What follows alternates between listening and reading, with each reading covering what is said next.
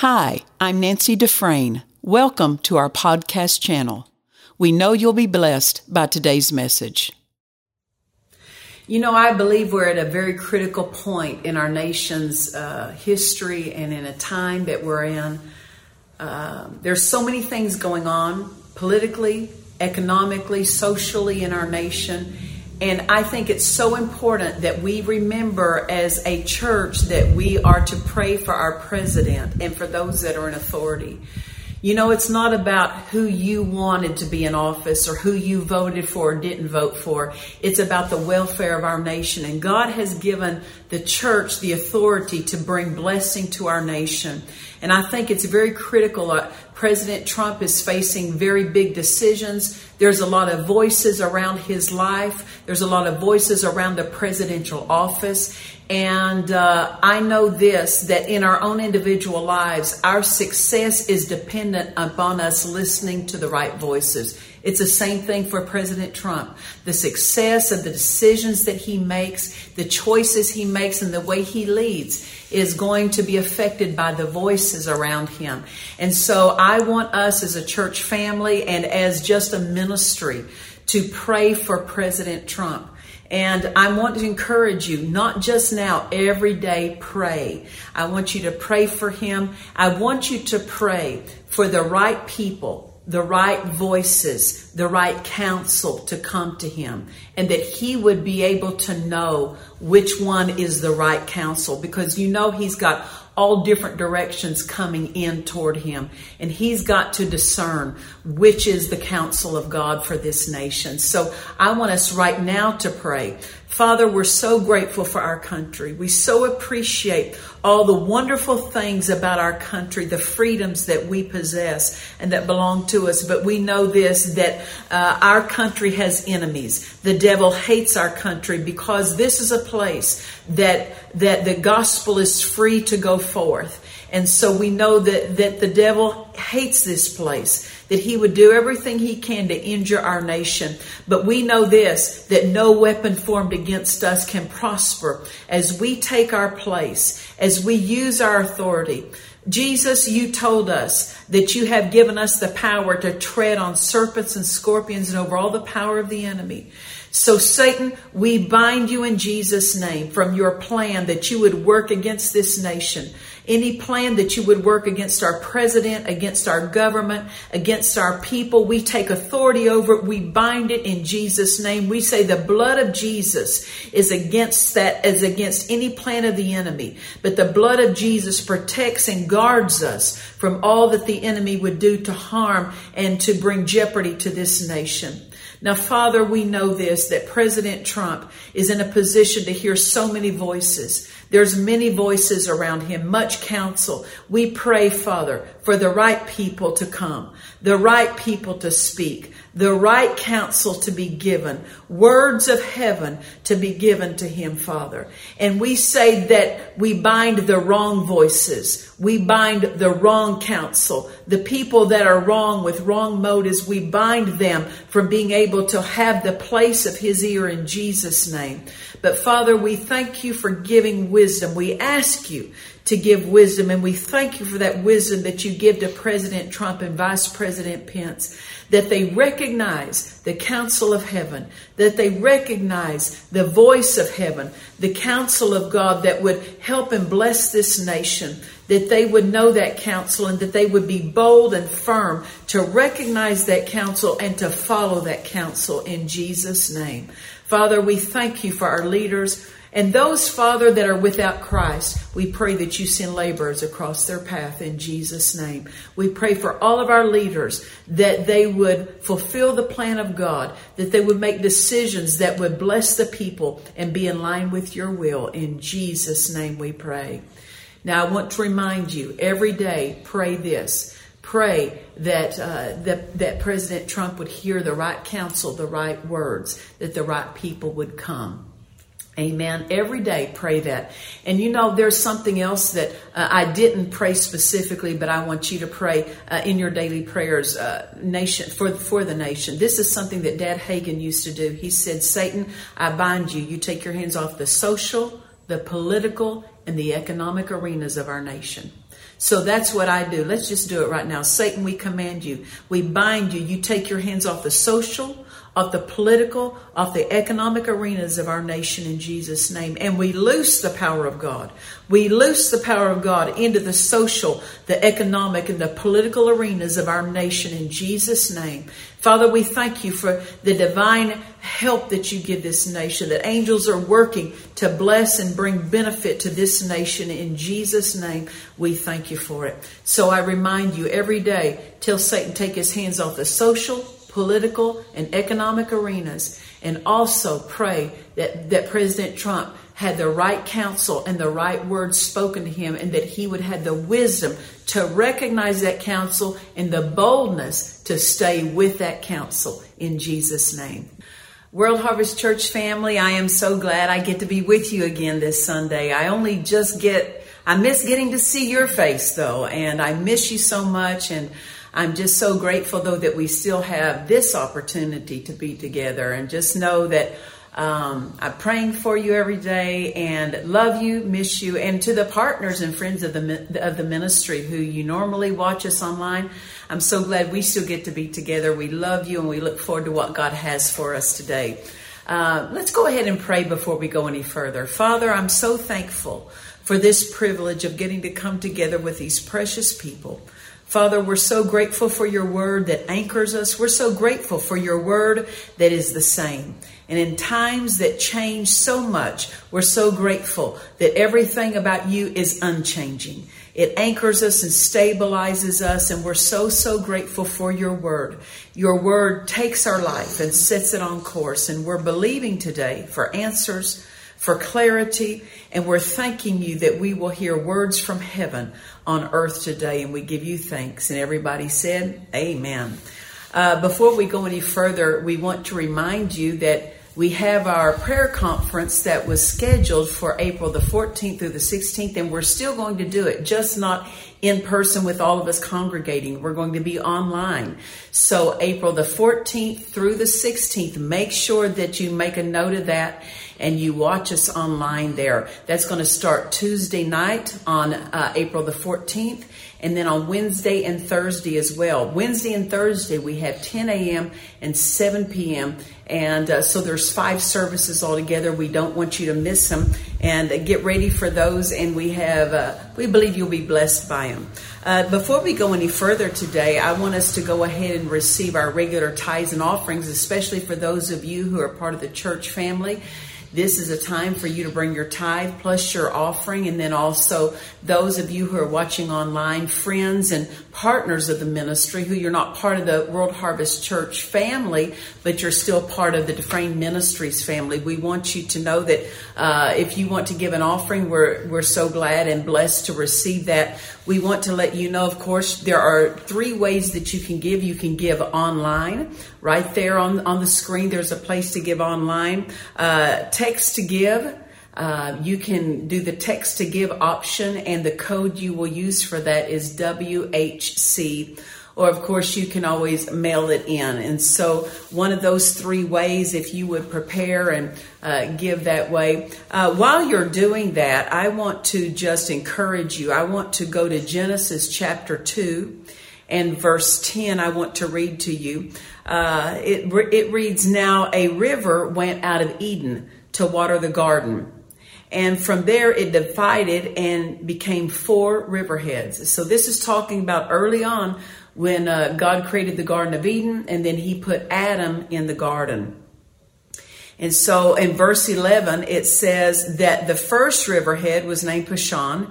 And it is the one, now remember, this is what God is recording. It is the one flowing around the whole land of Havilah where there is gold. Verse 12 says, The gold of that land is of high quality. Bdellium, and I believe that that's pearl, and onyx stone are there. So God is saying and telling Adam and letting letting him know uh, there are certain places in the garden that have wealth stored. And why is he telling him that? Because he wants him to go get it. So we can see this that God's not opposed to to us being uh, wealthy. He's not opposed to us having supply because really what God is doing here, the first mention of gold in the Bible is God telling man where it's located. If God didn't want man to have it, why would he tell him where it's located? He's giving him a hint, hint, this is where it's at. You can go get it. So what we see about God is that God did not create man for the earth. God created the earth for man. So God didn't, when he had, when he, it was in his plan to create a man, he did not first create the man, he first created the garden. He made it uh, full of supply, full of animals, full of everything man would ever need. And once that had been done, then he placed man in the garden. What's that mean? God put supply there before man's need ever showed up. And so we have to remember this no matter what our need is, God has already created a supply for it, but it takes our faith and sometimes putting our hand to something before that shows up. And so we see here that God loaded the earth with abundance for Adam and all men that would come after him would have enough. And, you know, people are so concerned about the condition of the earth, and no doubt you have to take care of things. But I will say this I don't believe that the supply of the earth will ever run out until man is off the earth, because God created the earth to bring a supply for men. And so God wants us to have abundance, He wants us to have provision, and He wants you to know that your provision is prepared even before your need shows up. And so, man, the thing is, God put the gold and all these precious stones that's talked about here in Genesis. He put it in the garden. And if he didn't want man to have it uh, and the wealth associated with it, he wouldn't have told him where to find it. Now we know this. Man thinks in terms of dollars and cents, but look how God thinks. God thinks in terms of gold, veins of gold. I mean, he thought in, in large terms. He wasn't just thinking of, you know, just a little bit here and there to take care of your need. He was telling him where a gold vein was. He wasn't just telling him where enough for the mortgage for this month is. And so God thinks in, uh, in terms of abundance. We need to think in terms of abundance. Um, then I want you to go with me, if you would, to Psalms chapter 78 and verse 24. I want us to, to read something there. You know, uh, Dr. Sumrall made a statement, Dr. Lester Sumrall. He said, The streets of heaven are made of gold. If necessary, just to meet your need, God would send some of it down for you. And people think, mm, I don't know about that. I don't know if God would take of the resources of heaven and bring it down for me. But I want us to read in Psalm 78 and verse 24 it says, and God rained down upon them, speaking, this, this passage is actually speaking of after he had delivered his people out of Egypt and they're in the wilderness. And remember, God led them to that wilderness, but he led them there so they could only pass through. He didn't intend that they stay 40 years. That was man's plan. Because they wouldn't move forward with the plan of God, they ended up staying in the wilderness for 40 years. But even while they were in disobedience to God's plan and staying in a place where they were only meant to pass through for for 40 years, of course, you can imagine there are millions of Hebrews that needed food, they needed water, and God took care of them. And it says about that time, and it says, And God rained down upon them manna to eat and gave them heaven's grain. Now, this is the Amplified Translation. Verse 25 says, Everyone ate the bread of the mighty. Man ate angels' food. God sent them meat in abundance. So, this is what I want you to see that when man's need was so great and there was no food out there for them in the wilderness, there was no water, God created resources for them that had never been. But when it came to food, He took a portion of heaven's supply and rained it down to earth. Now, think of that. And, that, and I say that not because I think that God's going to do that, that He's going to, you're going to wake up one morning and God's going to have put uh, something from heaven in your home. But what I'm saying is this God's abundant, God's abundance is so far reaching that if He had to, that he would take of heaven's supply, to bring it down to heaven to take care of you. That's how committed He is to take care of you. And that's what I want you to remember. And so no matter when it looks like you don't have enough, there's always something on the earth of God's resources to take care of you. But not only that, if He had to, He would have to, He would take of heaven's supply and heaven's resources to take care of you because God's care for us is unending and it is not going to be interrupted by anything that goes on in the earth around us. God will take care of us. So uh, I want you, if you would, take your offering and uh, hold it up before the Lord as a family there, and let's release our faith over our tithes, over our offerings, and let's just take God at His word that if He had to, He would bring of heaven's resources down to earth that we're not going to do without supply. That's how committed He is to our supply. Father, we're so grateful that we can know what your word says, that you would do whatever you needed to do to take care of us. We rest in that supply and we call all the provision that we need. Father, I join with the congregation, I join with our partners and friends, and I join with them in calling that all the supply that they need during this time, more than enough comes. Father, not just enough, but you're the God of more than enough. And so we believe you for more than enough. We say all the money they need comes for their, for their, uh, for their utilities, for their mortgages, for the payoffs. For every single need that they have, we call the supply to come. And we thank you, Father, that no matter what shows up, we have a supply for it. No matter how avenues may change in our life, jobs may change, resources may change, but our supply is unchanging. So we call our supply to us and we say, Satan, you take your hands off the money that belongs to us in Jesus' name. Angels, you go and you cause the money to come and all the money will come. And Father, we believe that during this time that we will not fall behind financially, that no family will fall behind. We thank you, Father, for abundance. And we say that on the other side of this season that we're in, that we'll come into increase. We'll not suffer financially or economically, but we, it will be a time of increase for every church family. In Jesus' name, we believe you for that. Amen. Hallelujah. Well, I want you to get your Bibles and I want you to get your notebooks and, and uh, follow along with us. We're going to go to Galatians chapter 3 this morning. Galatians chapter 3 and verse 13, I want us to read together. It says this Christ has redeemed us from the curse of the law. Now, if He's redeemed us from the curse of the law, then He has redeemed us from everything associated with that curse.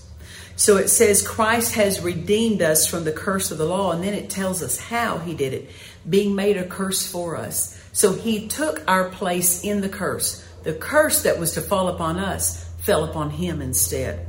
And it says, For it is written, Cursed is everyone that hangeth on a tree. So it's telling us when did he take that curse upon, our, upon himself is when he was crucified on the tree.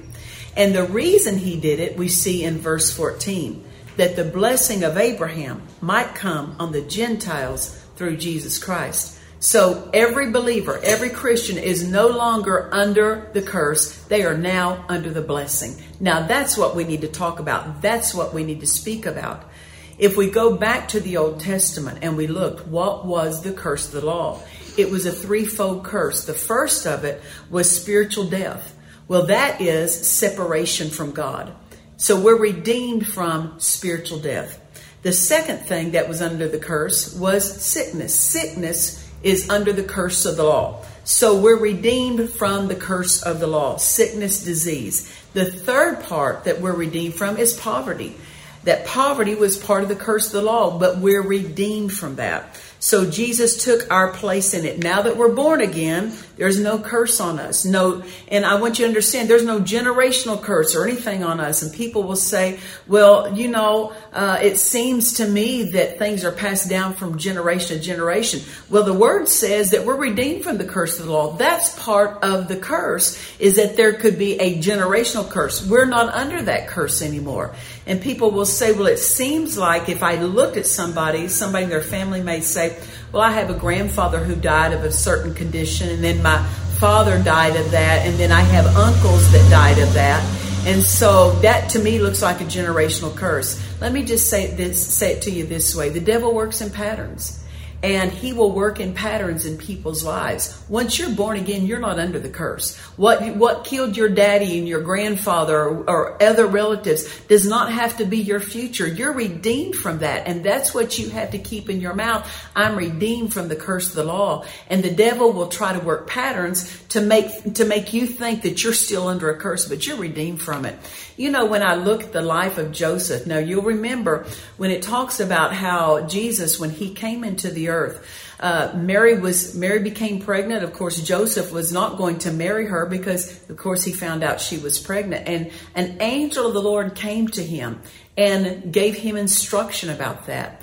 But if you'll remember from the time that Jesus was, uh, that, that his birth was announced until after they came to Nazareth, there were four different times that an angel appeared to Joseph and gave him direction of what to do concerning Jesus. What I want, I'm saying that to tell you this. God works in patterns. It was a pattern of how God led Joseph by an angel coming and giving him instruction. That's a pattern that God established in Joseph's life. Well, in the same way, the devil imitates God. He, he will set things in patterns also. He will attack in patterns. But that doesn't mean you're under the curse. The devil will operate in a pattern to try to make you think that there's a curse on you, but you're redeemed from the curse of the law.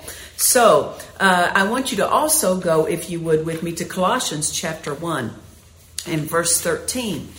It says this, who hath redeemed, who has delivered us from the power of darkness and has translated us into the kingdom of his dear son. We belong to a different kingdom now.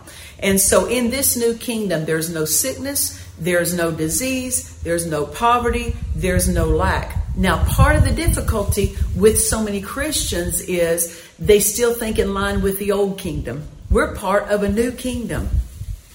Before we were born again, we learned how to think and talk and operate based on the kingdom that we belong to. That's how that's how come we have to renew our mind with the word of God. We have to take on the thoughts of the new kingdom, take on the ways of the new kingdom, take on the actions of the new kingdom. And this is why uh, Paul said, "Neither give place to the devil." If we think wrong, if we act wrong, if we uh, speak wrong, we give place to the devil. Now listen, if we if we speak wrong, we speak doubt and unbelief, we don't come back under the curse because we're redeemed from the curse. But we do open the door to the devil, and that's what Paul said, neither give place to the devil. The devil cannot take a place in you. You have to give him a place. The devil can't do to you anything he wants, anytime he wants. But what he does, he listens for words that we speak that would give him the opportunity or actions that we take that would give him the opportunity to attack us. But that doesn't mean we come back under a curse. It means that we opened the door to the devil. But listen, as Paul said, neither give place to the devil. So if we gave place to the devil, we can take back the place that we gave to the devil. If we opened the door to the devil, we can again close the door to the devil. And so when we look at someone who's not born again, someone who's never received Jesus as their Savior, the reason they're sick and the reason they're broke is for one reason they're still under the curse of the law upon man. They still belong to the wrong kingdom, the kingdom of darkness. But for us as believers, we are redeemed from the curse of the law. So if a believer becomes sick, if a believer uh, comes into financial difficulties, it's not because he's back under the curse. It's a different reason for the believer. And the different reason for the believer is that they gave place to the devil. And so we want to learn how to not give place to the devil, how to keep the door closed to the enemy because we're redeemed from the curse of the law. We belong to a new, new kingdom. We don't belong to the kingdom of death anymore. We don't belong to the kingdom of sickness. We don't belong to the kingdom of poverty and lack. We belong to a whole new kingdom, so we have to talk, operate in line with that new kingdom. We have to make sure we're not giving place to the devil. Now, my husband uh, years ago was conducting a healing service in our church. And uh, as he was, he had taught on healing and then he had ministered to the sick. And uh, when he did that, at the end of the service, he turned to me and he said, Nancy, you have something by the Spirit of God. Well, I didn't know I had something, but I had learned that uh, if I just move in faith, that God would meet me. And so I got up from my chair and I went up to the front and I took hold of the microphone. And when I did, I began to speak in other tongues. And then I interpreted back into English what I had said in other tongues. That happened three times.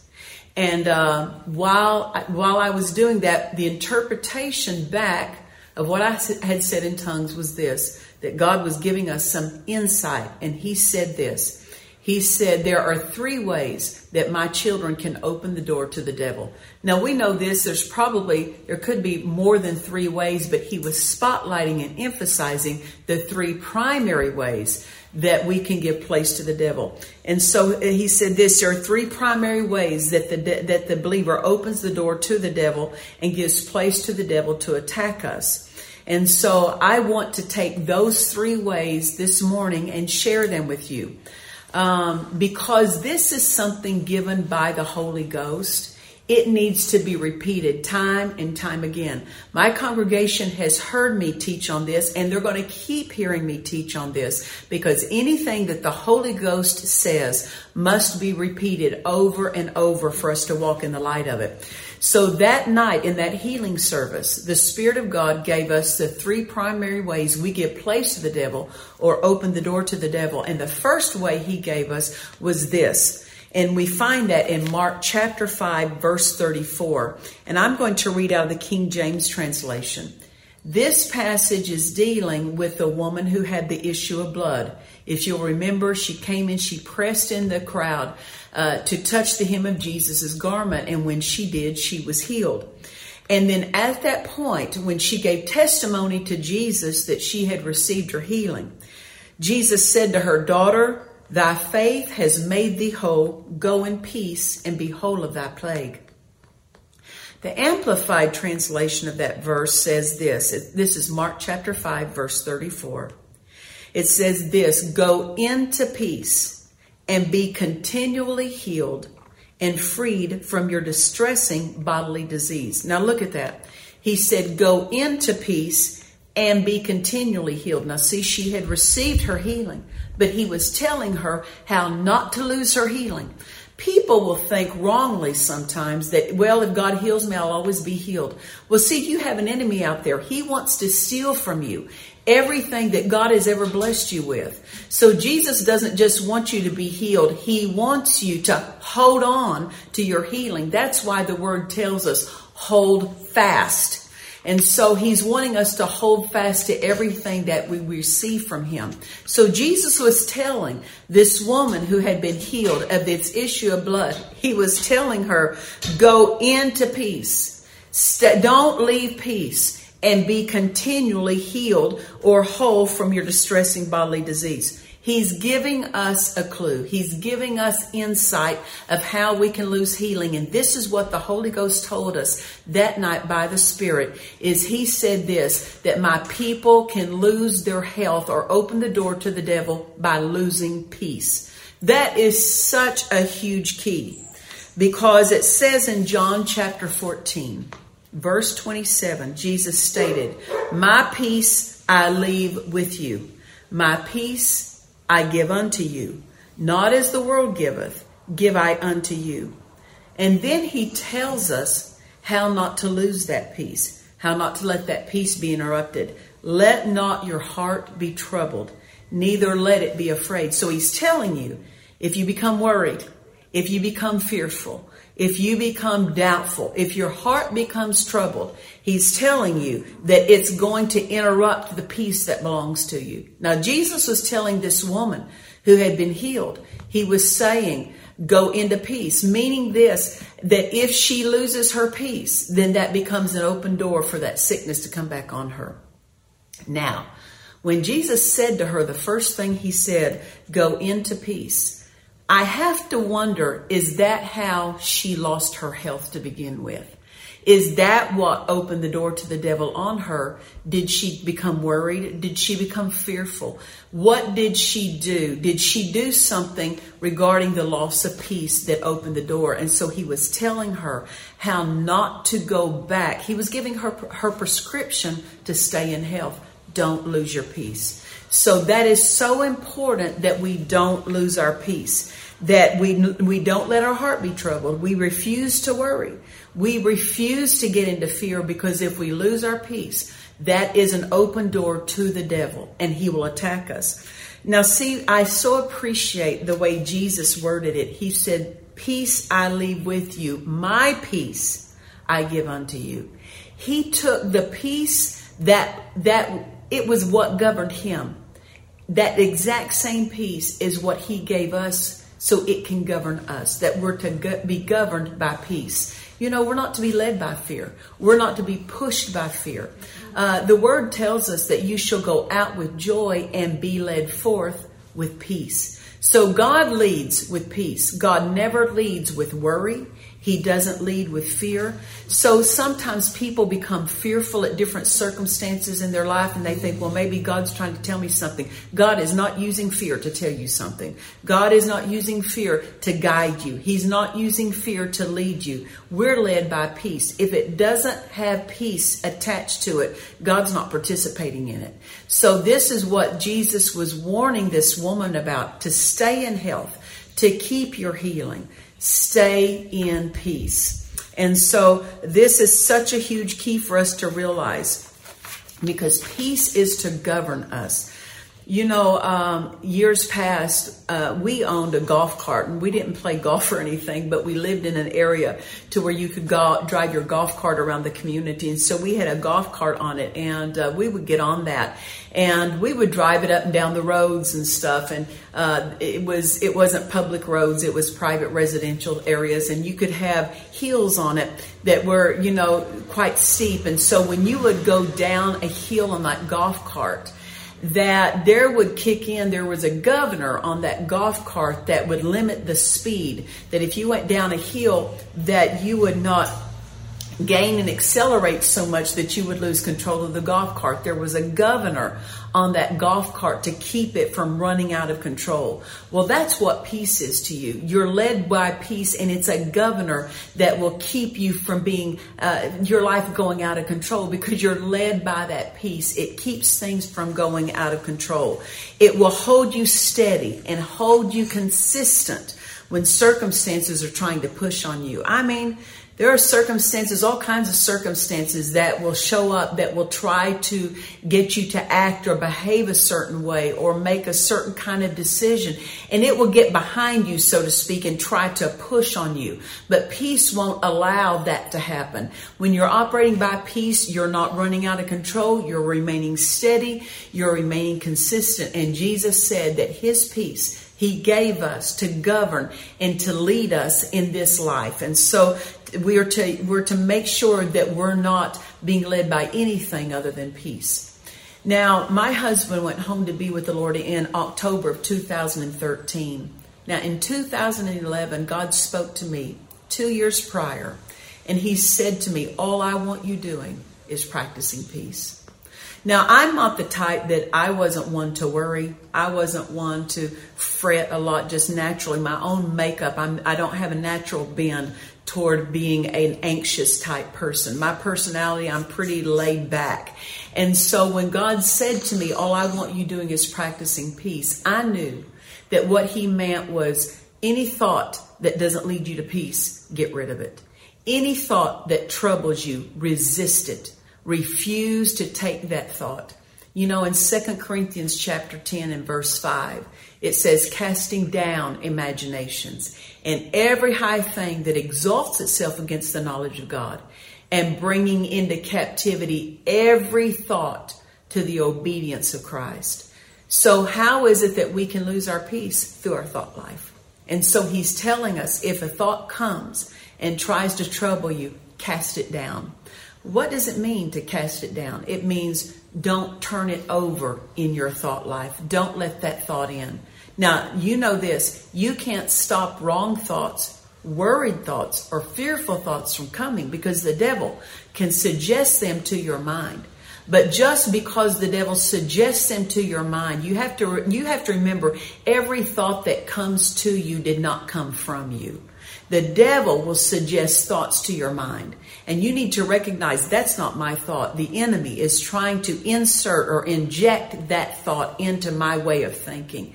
And when a thought comes and you recognize this thought is not going to lead me to peace. This thought is not going to produce peace. Or this thought is not in line with the Word of God. You're to cast it down. Well, how do you cast it down?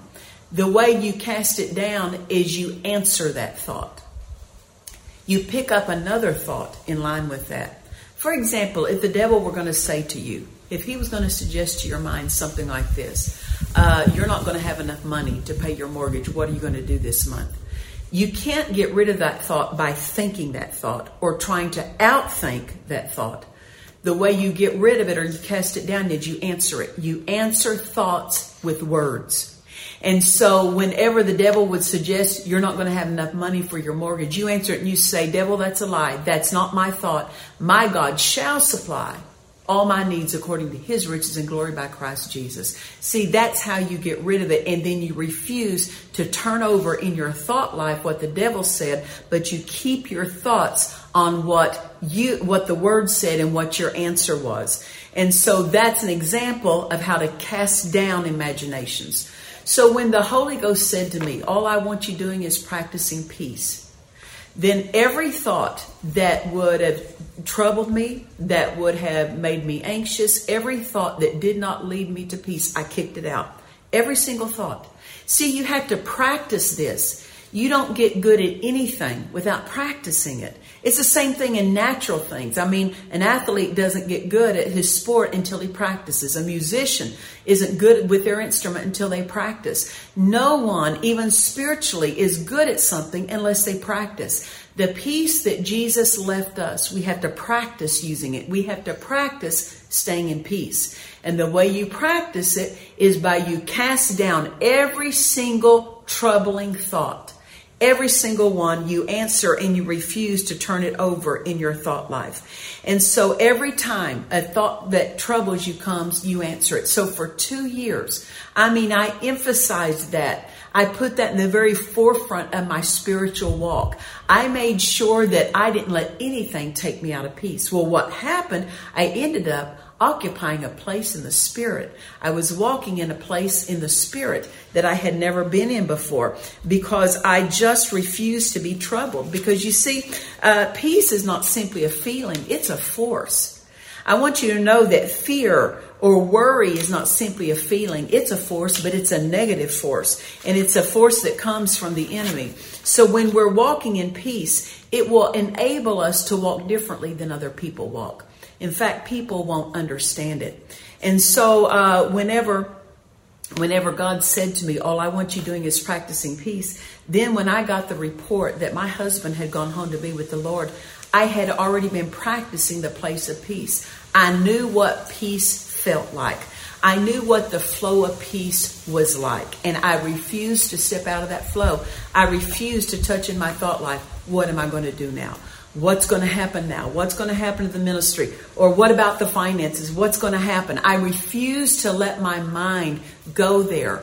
And I was practiced at the, the discipline on the mind because I had taken, especially those two years before, and I had emphasized that truth of peace in my life. You know, if the devil can't steal your faith, he'll try to steal your peace. And you not to walk in faith, you have to protect your peace.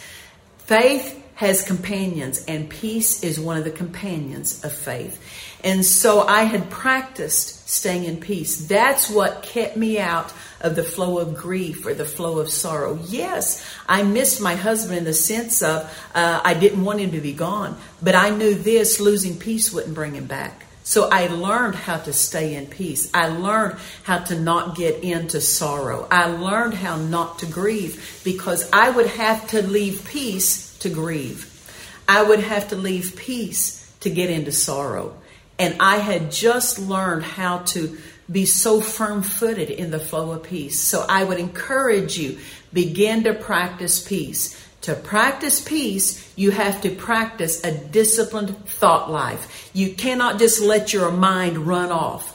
And so many times, so many people have practiced. They have practiced an undisciplined uh, thought life. They have no restraint on their mind. I mean, the devil will suggest something to them and they'll just follow that suggestion and then they go then they end up in all kinds of you know depression or they end up anxious and worried and it's because they did not take control of their thought life a worried mind is an undisciplined mind a fearful mind is an undisciplined mind. We have to renew our minds with the Word of God. We have to pay attention to what we're allowing our minds to think on. So many times we can uh, have a couple of weeks we've been thinking about something and not even realizing that we've been letting it in our thought life. Pay attention to your thought life if you're going to stay in peace. If a thought didn't doesn't uh, if it doesn't cause peace to flow in your life, resist it, reject it, answer it, refuse to let it in your thought life. Think of this. You know the disciples. I mean they got in the boat with Jesus. Jesus made an announcement one day. He said, Let's go to the other side. So he got in the boat. The disciples got in the boat. Why? Because they're going to the other side. It never dawned on them that they weren't going to reach the other side. But while they were halfway out in the middle of the of the water, a storm came up at night, and it was certainly a serious storm in the sense of um, the boat started filling up with water. Now you understand, a couple of these disciples, they lived their lives on the water. They were fishermen. They knew what to do when a storm came up on water. They knew the steps to take. They knew the precautions. They could read the weather patterns. So these are not men who are novices. These are men who are professional at their at, at, at, being fishermen. They know what to do in a setting like this. So they're doing everything they know to do as professional fishermen to keep from going under. And finally, as a last ditch effort, they realize we're going under. And so Peter goes over and he wakes up Jesus, who's been asleep all this time in the boat. And he says, Master, carest thou not that we perish? Listen to those words. First of all, there's a couple of things I want you to see with that. First of all, he said, Master, carest thou not? So basically, because Jesus was at peace while they were worried, he accused Jesus of not caring. Do you know that when you decide to live in peace, people who are troubled, people who are worried, people who are fearful will accuse you of not caring because you're not behaving like them? Uh, that's such a huge key. Not everyone will congratulate you on staying in peace when they're troubled. They want you as upset as they are. They want you as troubled as they are. But because we know something, when you know the word, it keeps you from going to a place of being troubled. And so this is what Peter did. He flipped back, not to what Jesus had been teaching him all this time, but he flipped back to his old way of thinking and started accusing Jesus of not caring because he wasn't up being troubled like they were. So he said, Carest thou not, now listen to the next phrase, that we perish? So notice this what they thought before the storm showed up was that they were going to the to the other side. But now a storm showed up, he says we're perishing.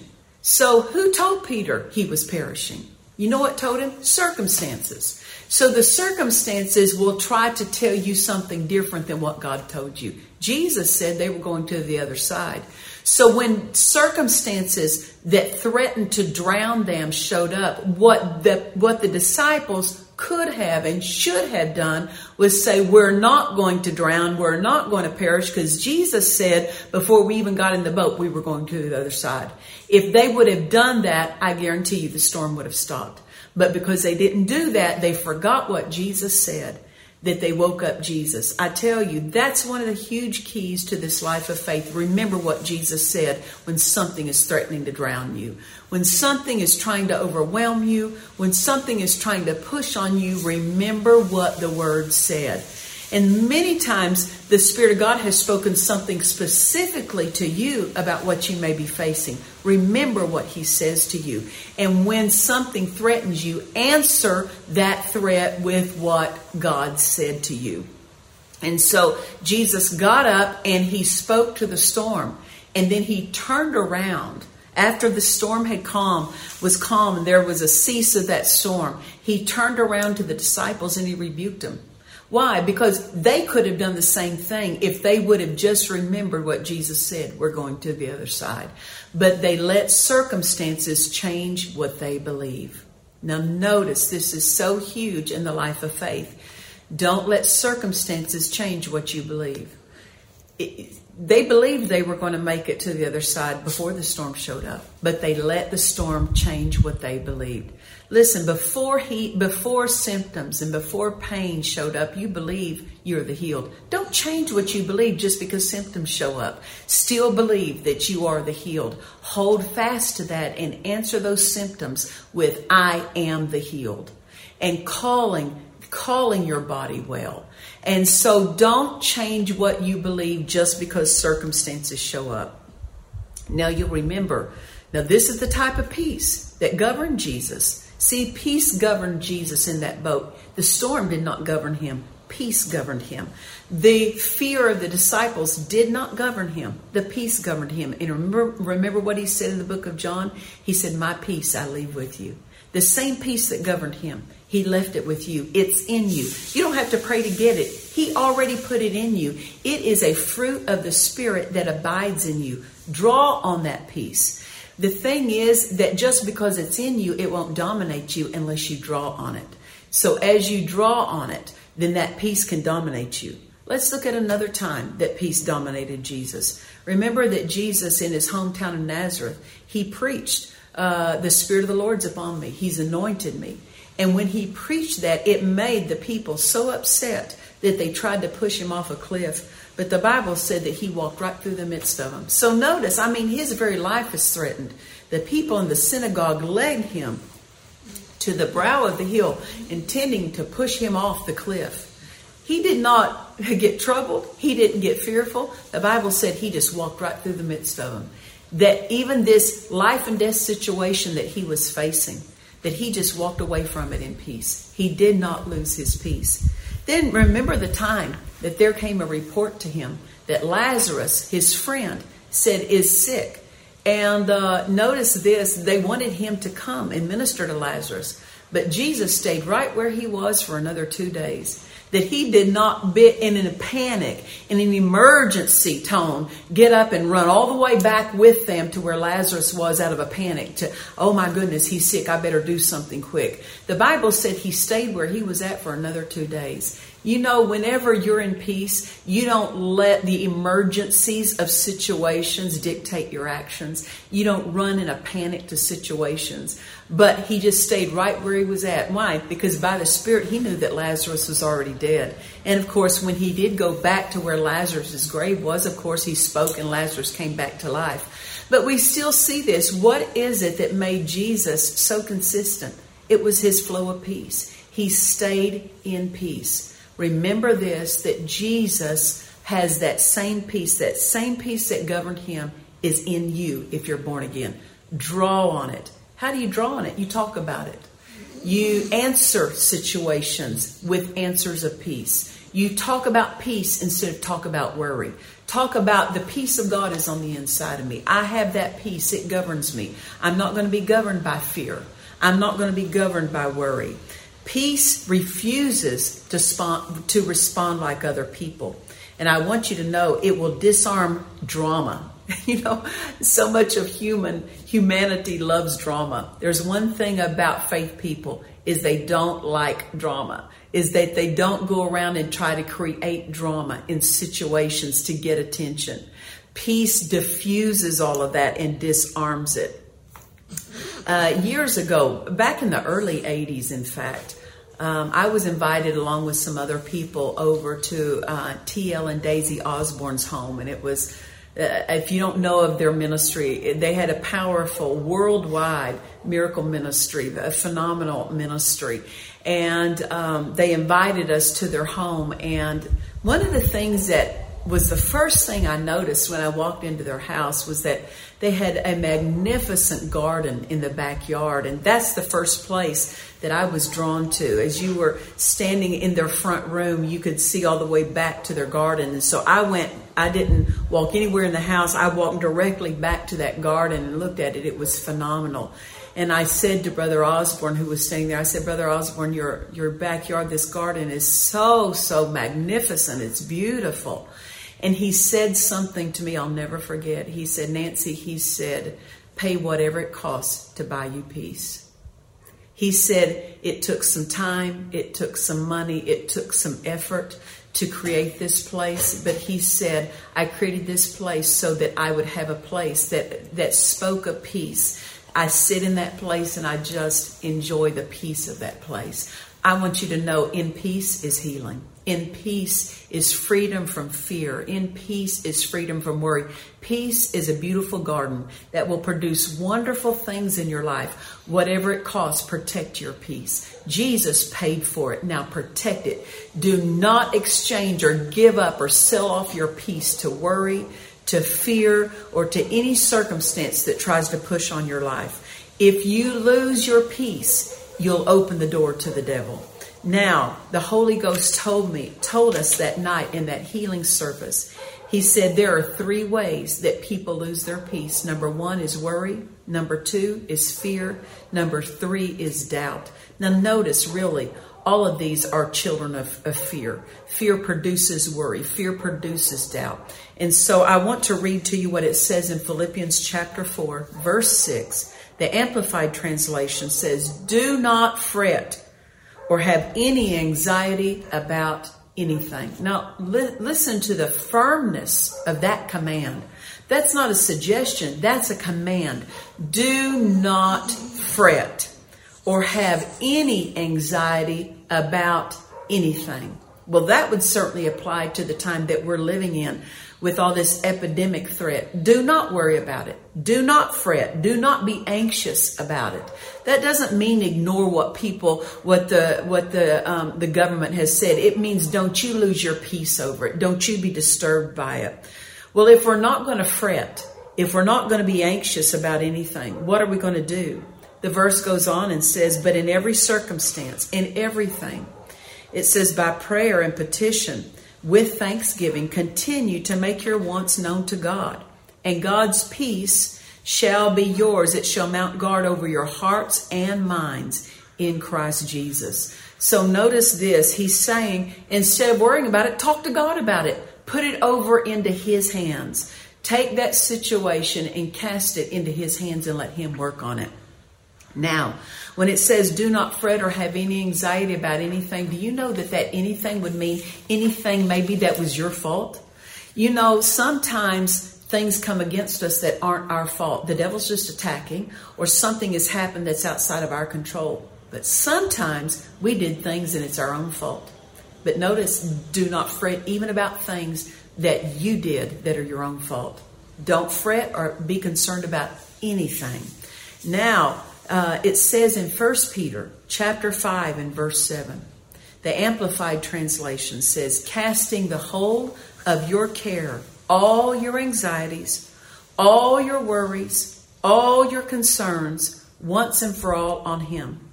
For He cares for you affectionately and cares about you watchfully.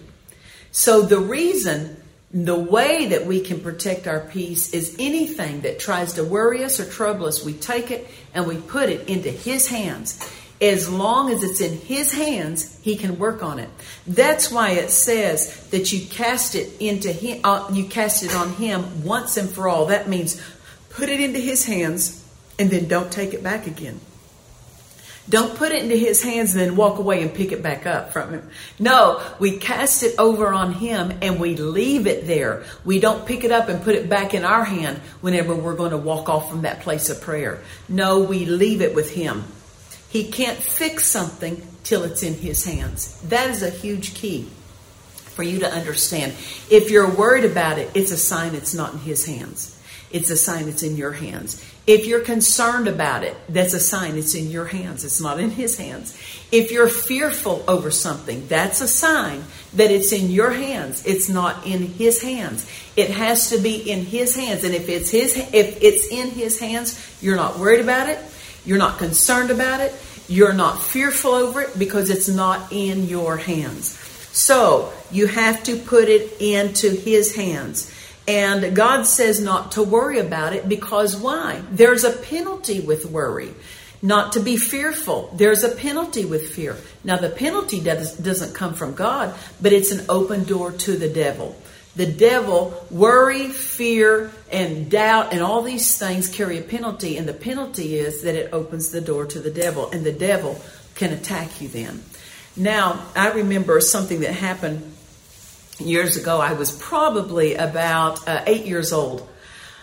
Um, in our town in Altus, Oklahoma, you know, we didn't have a lot of big social events or, you know, a lot of things to do there in town. And so uh, one year when I was about eight years old, a carnival came to town. Well, my parents both worked, and so they couldn't take me. But a neighbor came and uh, they they invited me to go to the carnival with them. And so I ran in and I asked my mother if I could go to the carnival with them. And she said yes. And so she gave me a quarter. And uh, so that was what I had to spend at the carnival. Well I wasn't interested in the rides. You know, I didn't like the rides at the carnival. I'm not I'm not a fast ride person and so I wasn't interested in getting a ride, but I held on to my quarter and I found a jewelry booth. Now that was worth finding. and so here I was, eight years old, and uh, I loved jewelry even back then. And so I took my quarter up to the counter there at the carnival and I laid it down and I said, What can this quarter buy me? And the man pointed to these spools of gold chain that was on his countertop. And he said, It can buy you a necklace with a charm put on it. And so I go, That's great. I will buy that. And so, of course, this really exclusive gold chain. He pulls off the spool of gold chain here and he unwinds it, you know, and cuts me just enough to go around the, you know, the length of my neck. And I mean, the, the links on that chain were so tiny and they were so thin. I mean, I mean, they were so small and it was flimsy, you know, you could, if you gave it one really, really hard pull, it wouldn't take much to break that thing apart. But I was thrilled with my necklace that had a charm on it. And so I slept in that. I didn't take that thing off for anything. Well, you can imagine after several weeks, there were knots all in this chain. And so I, it was hard to take it off because the clasp on that chain was so small. And when you're eight years old, I mean, your fingers don't work good on those small things. So I had gotten that chain off and I was, um, trying to unknot it. But the way I was trying to unknot it was to jerk out the knots. Well, you know that jerking on that chain did not take the knots out.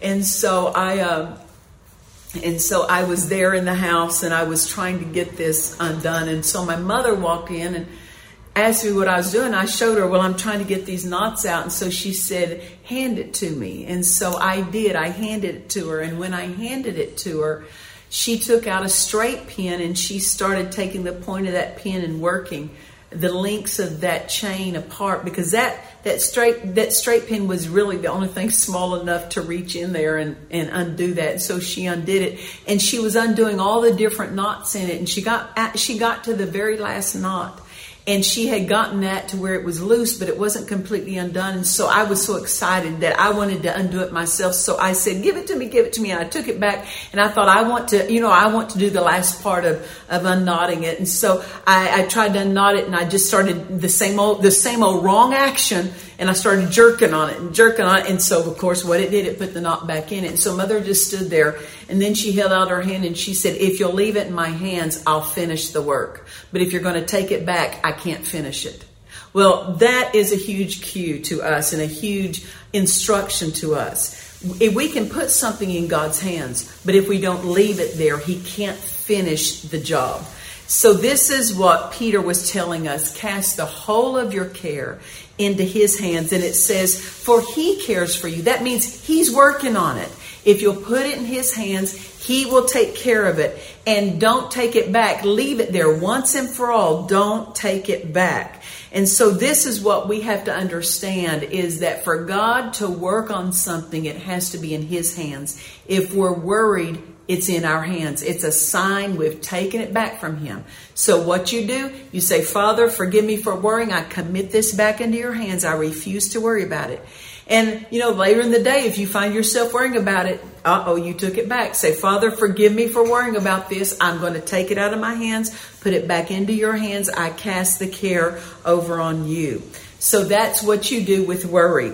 Now, the second thing is that the Holy Ghost told us that night that we can open the door or lose our peace through worry and through fear. So we know this, the word tells us um, that God's not given us the spirit of fear, but a power and of love and of a sound mind. You have to understand this that the devil has no power except the power of suggestion. He will suggest a fearful thought. And if he can get you to accept that fearful thought, then that will open the door to him to attack you. So, why do people become fearful? Is because they listen to the wrong thing and then they believe the wrong thing. If there's any part of you that's fearful about something, you're believing the wrong thing about something. So we have to make sure that we don't let fear in. Sometimes people can be in fear and not even realize it. I remember hearing the testimony. This was probably about 30 years ago. No, I take it back. It would have been about 35 years ago that um, I heard the testimony of a woman that she was diagnosed with terminal cancer. They gave her three weeks to live. And it was an aggressive, quick working cancer. And uh, she began getting hold of the Word of God and quoting that Word. And you know, she's still alive today. It's been over 35 years. She's still alive today. But I remember listening to her testimony, and she says, I don't know why that cancer came on me. She says, I prayed against it every day for 10 years. Well, that's why it came on her. Because in fear, she believed and she thought that she might get cancer, so she prayed against it. And the fear of that is what opened the door for it to come on her. And that's what I want you to see. Just because fear is spoken in the guise of prayer doesn't make it faith. That you can you can speak words of fear and even if you put it in the form of a prayer, it's still fear. And so many times people don't even realize that they're operating in fear, that the way they're handling their finances is based on fear. The way they're handling their marriage is based on fear, or the way they're handling their, their children is based on fear. And so we have to make sure that we're not in fear. Fear is a spirit. It's not simply a feeling, it's a spirit. And when you sense fear, when you feel fear, speak to it. Say, Fear, I resist you in Jesus' name. I refuse to fear. And when you do that, the Bible says, resist the devil and he will flee from you. Now, the third thing that opens the door to you losing peace is that the Holy Ghost said to us is this word doubt. I remember something that Dr. Sumrall said.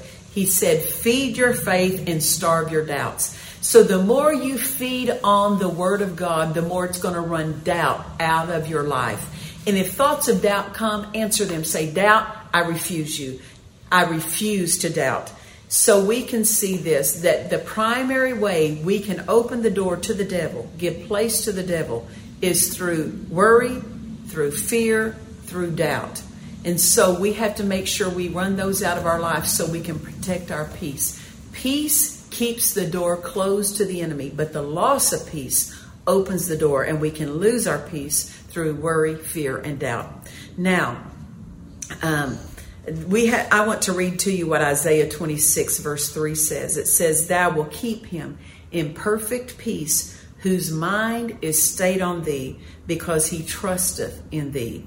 So I want you to see this. How is God able to keep us in perfect peace?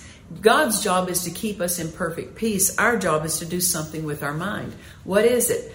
As long as we keep our mind on the Word, as long as we keep our mind full of the Word, thinking about what He, what God says and what He's told us, then God's Word can hold us in peace because He wants us to have a peace that is uninterrupted. Amen. Now, that day, uh, when I was in that healing service, the Holy Ghost told us there's three primary ways that we can open the door to sickness or failure, any kind of defeat on our life. We can open the door to the devil uh, to where we can be attacked with sickness, whatever. And uh, the first way was to lose our peace. The second way that we can open the door to the devil is the Holy Ghost told us that night is to veer from the plan of God. I tell you, the, the peace of God, the life of God, the health of God, the provision of God, everything that God's provided for us is associated with His plan. If we leave His plan, we leave His best. If we leave His plan, we leave health. If we leave His plan, we leave prosperity because all of God's best is tied to His plan. So if somebody decides that they're going to set aside God's plan and go their own way, that that is an open door to the devil, that the devil will be able to attack them. Now, they may still quote the word, but it's not going to work for them the same because they're in disobedience to the plan of God. So, God said this statement to me. He said, Make my people to know that long life is connected to my plan. As a minister, I have to carry out the plan of God for our ministry. And as I do, then my health is kept is kept safe. God can keep me safe. Uh, I can't decide I don't want to be in the ministry anymore. I decide that, and I'm going to veer from health because I have to stay in God's plan to stay in God's best. So the blessings of God are in the direction of God's plan. The blessings of God are conditional. That means you have to stay with what the conditions that God gives. It says here in Exodus chapter 23 in verse 25, it says, You shall serve the Lord your God, and he shall bless your bread and water, and I will take sickness away from the midst of you. So notice this. The first phrase is, You shall serve the Lord your God. You can't serve your plan and serve God too. You have to serve God's plan to serve God. So notice this that to fulfill the plan of God is to stay in a place where He can protect your health. To get out of the plan of God is an open door to the devil. So we have to understand this that He has God has paths for us to take.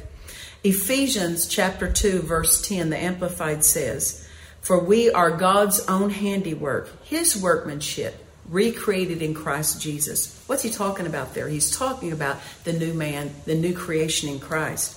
Born anew that we may do those good works which God planned beforehand for us. See, before we were ever born, God, God created a plan for our lives.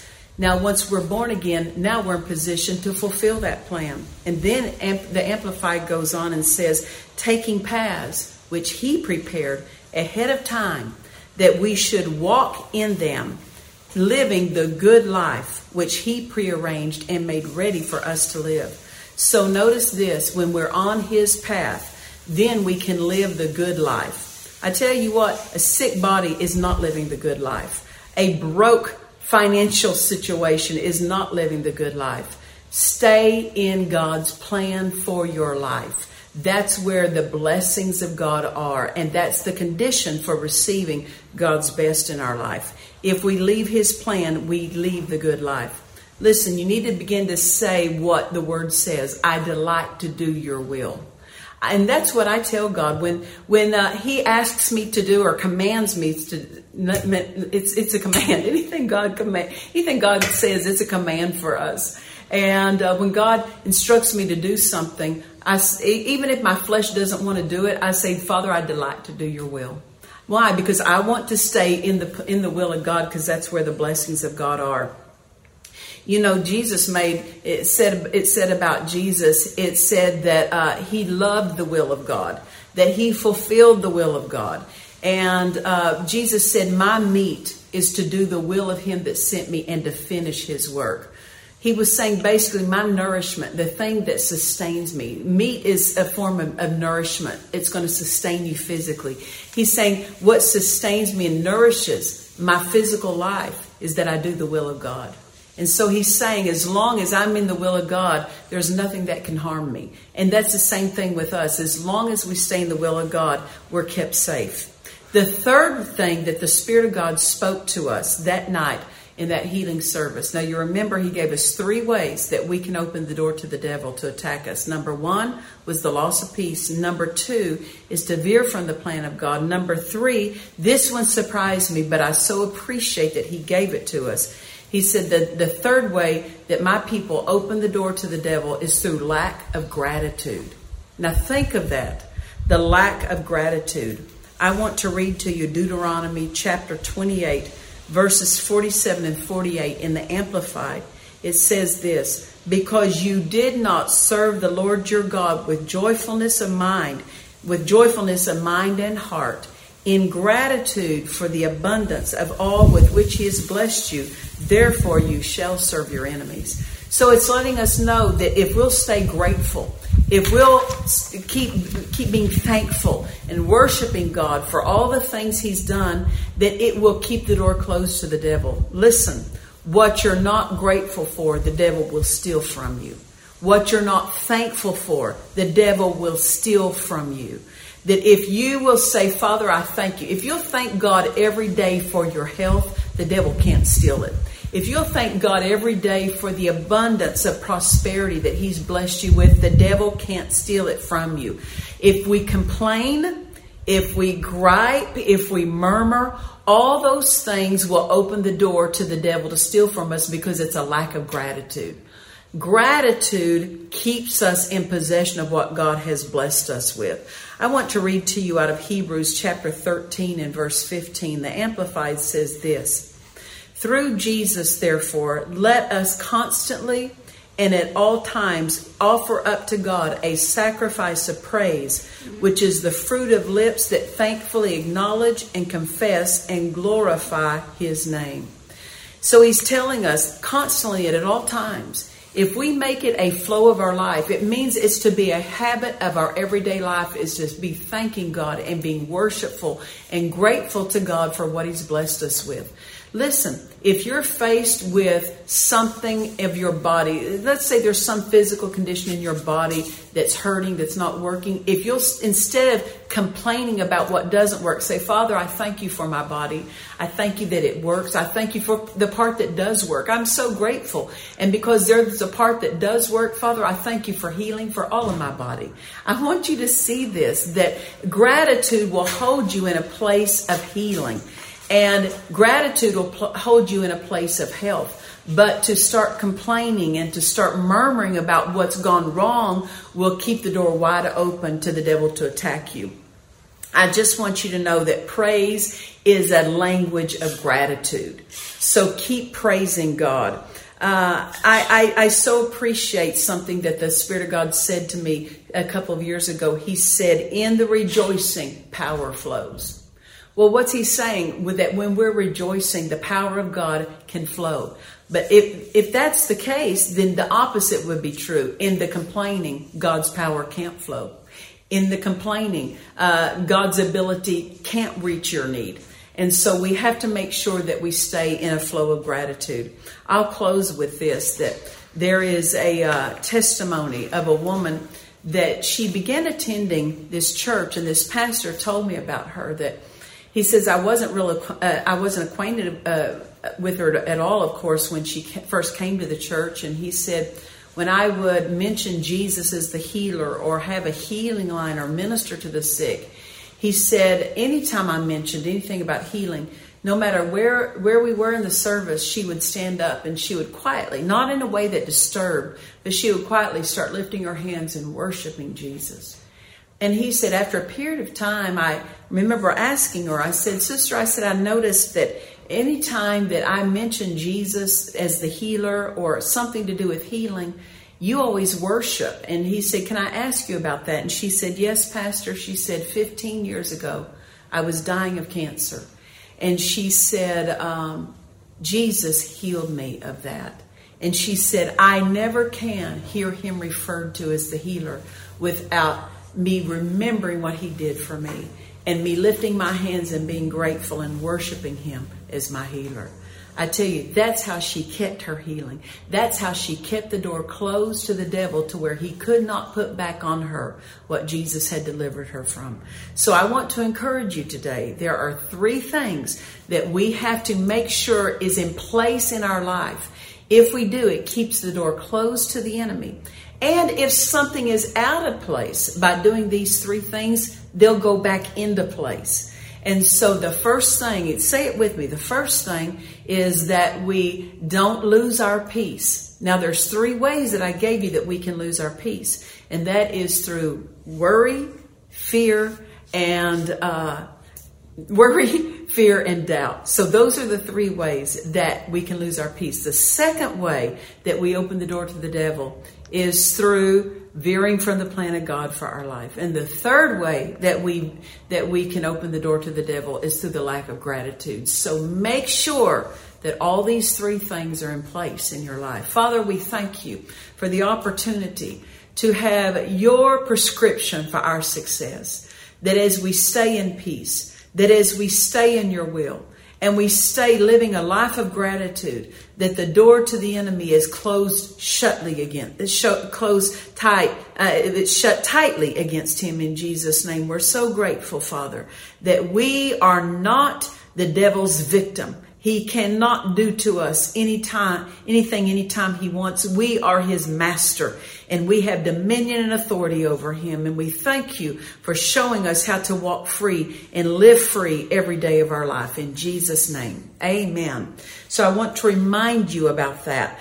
Put those things in place. Don't just be hearing what I've talked about. Put them in place every day of your life. Protect your peace every day of your life. Love the will of God. Stay in the will of God. Purpose to stay in the will of God. Do all that God commands of you. And number three, uh, live a life of gratitude. Be grateful. Hallelujah. Uh, at the end of every service, what we normally do, and so we want to go ahead and do it today as well, is we receive a second offering.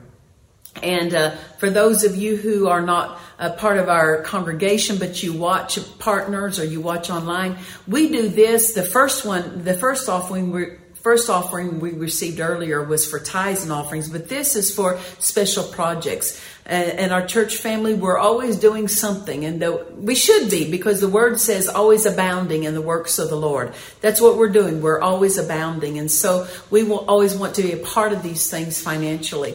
So for our church family, this is one way uh, that this is one time rather that we will go ahead and receive an offering for our building. We're believing God for our building to be paid off and uh, that's that's part of what we're releasing our faith for as a congregational family that our building be paid off in full. So this this offering we're designating toward the building, and so of course you can give online, you can give by text to give, and the texting to give you're going to use the code for the building, which is uh, BLDG, and so we want to make sure that you code that correctly so that it can go toward that. And so right now we want you to go ahead and prepare that offering. And as you do, you can uh, be, be, be sure you release your faith. It's not just about giving. It's also releasing your faith when you give. So let's pray together. Father, we thank you for the opportunity to have this time together. And as a church family, we're still tending to the things that are part of what we're believing believing for and part of what the mission is for. And Father, we believe for our building to be paid off and we're, we're thanking you that we can be a part of that. So we release our faith together today. And as we give, we declare together that my God shall supply all my needs according to your riches and glory by Christ Jesus. And everybody said, Amen. Listen, we want to hear about your praise reports. Let us know. We have heard some phenomenal testimonies of what God has done for people financially, what He's done for their jobs, the new jobs that He's given them. We want to hear about what God's done for you. Also, if you had prayer requests, uh, you can go to our website and let us know how we can pray for you. There's a place for you to enter in a prayer request. So let us know about that. Church family, just because we don't get to see your face doesn't mean we don't want to release our faith for you. We still want to believe with you. And so we're just so thankful for this time together with you. We love you with all of our hearts and we look forward that we'll get to we'll get to be together again soon to see you face to face. We miss you, we love you, and keep believing God. And uh, we're believing that it will be a time of increase for us, not a, a time of subtraction. That the blessing of God will be multiplied to us in Jesus' name. God bless you. We trust you've enjoyed this message. Visit us at dufresneministries.org to learn of our upcoming meetings share your testimony, become a partner, or visit our online store. This program has been made possible by the friends and partners of Dufresne Ministries.